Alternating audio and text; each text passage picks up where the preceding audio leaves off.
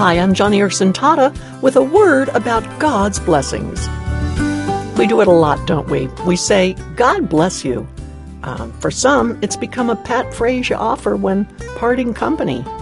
Others certainly mean it, but sometimes we do not grasp neither the entirety nor the enormity of those three simple little words. Well, not long ago, I did a little Bible study on what happens when God blesses us, and I discovered that when you open the Bible, you realize the very first thing God does in relation to man is to bless him. And my goodness, does that speak volumes about not only the character of God, but his generous mercy? Because when you dig a little further, you'll find the very first psalm is about blessings.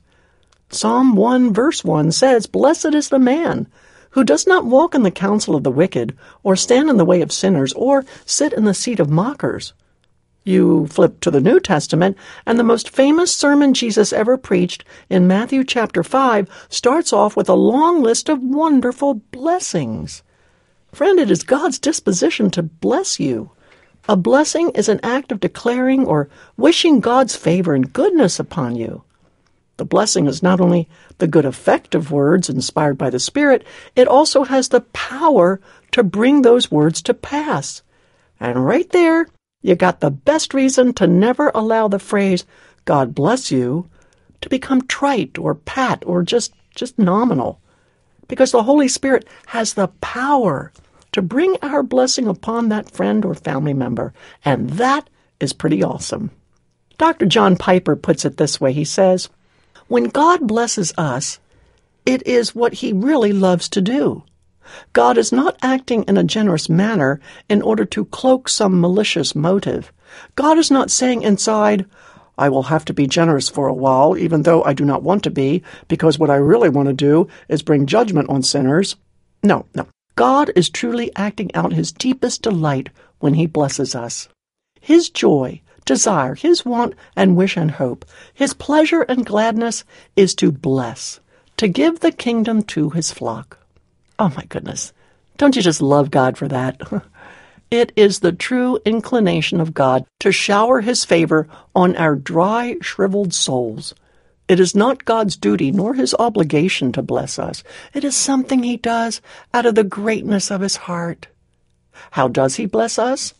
Well, he blesses you with instruction, with gentle persuasion, with health, comfort, and consolation in times of hardship. Sometimes he blesses you with a greater degree of faith, or perhaps an unusual freedom in sharing your testimony. He may bless you with inspired words. I know I often experience the blessing of God when I pray. Sometimes I just sense power and conviction for that which I'm praying, right? Other blessings from God? Well, there are friends, intellect, eyesight, hearing. But I think the most obvious blessing is the joy of the Lord. and you've been there. You know what I'm talking about. When we experience the unmistakable joy of the Lord, don't you just feel blessed? Friend, this is the way God blesses you. This is what He does for you every day. So may I encourage you to do the same? Start cultivating today a personal disposition to bless others. Let it be the measure of your character and your heart as you extend favor through your words and mercy through your actions on all those around you. Today, count your blessings and then pass them on.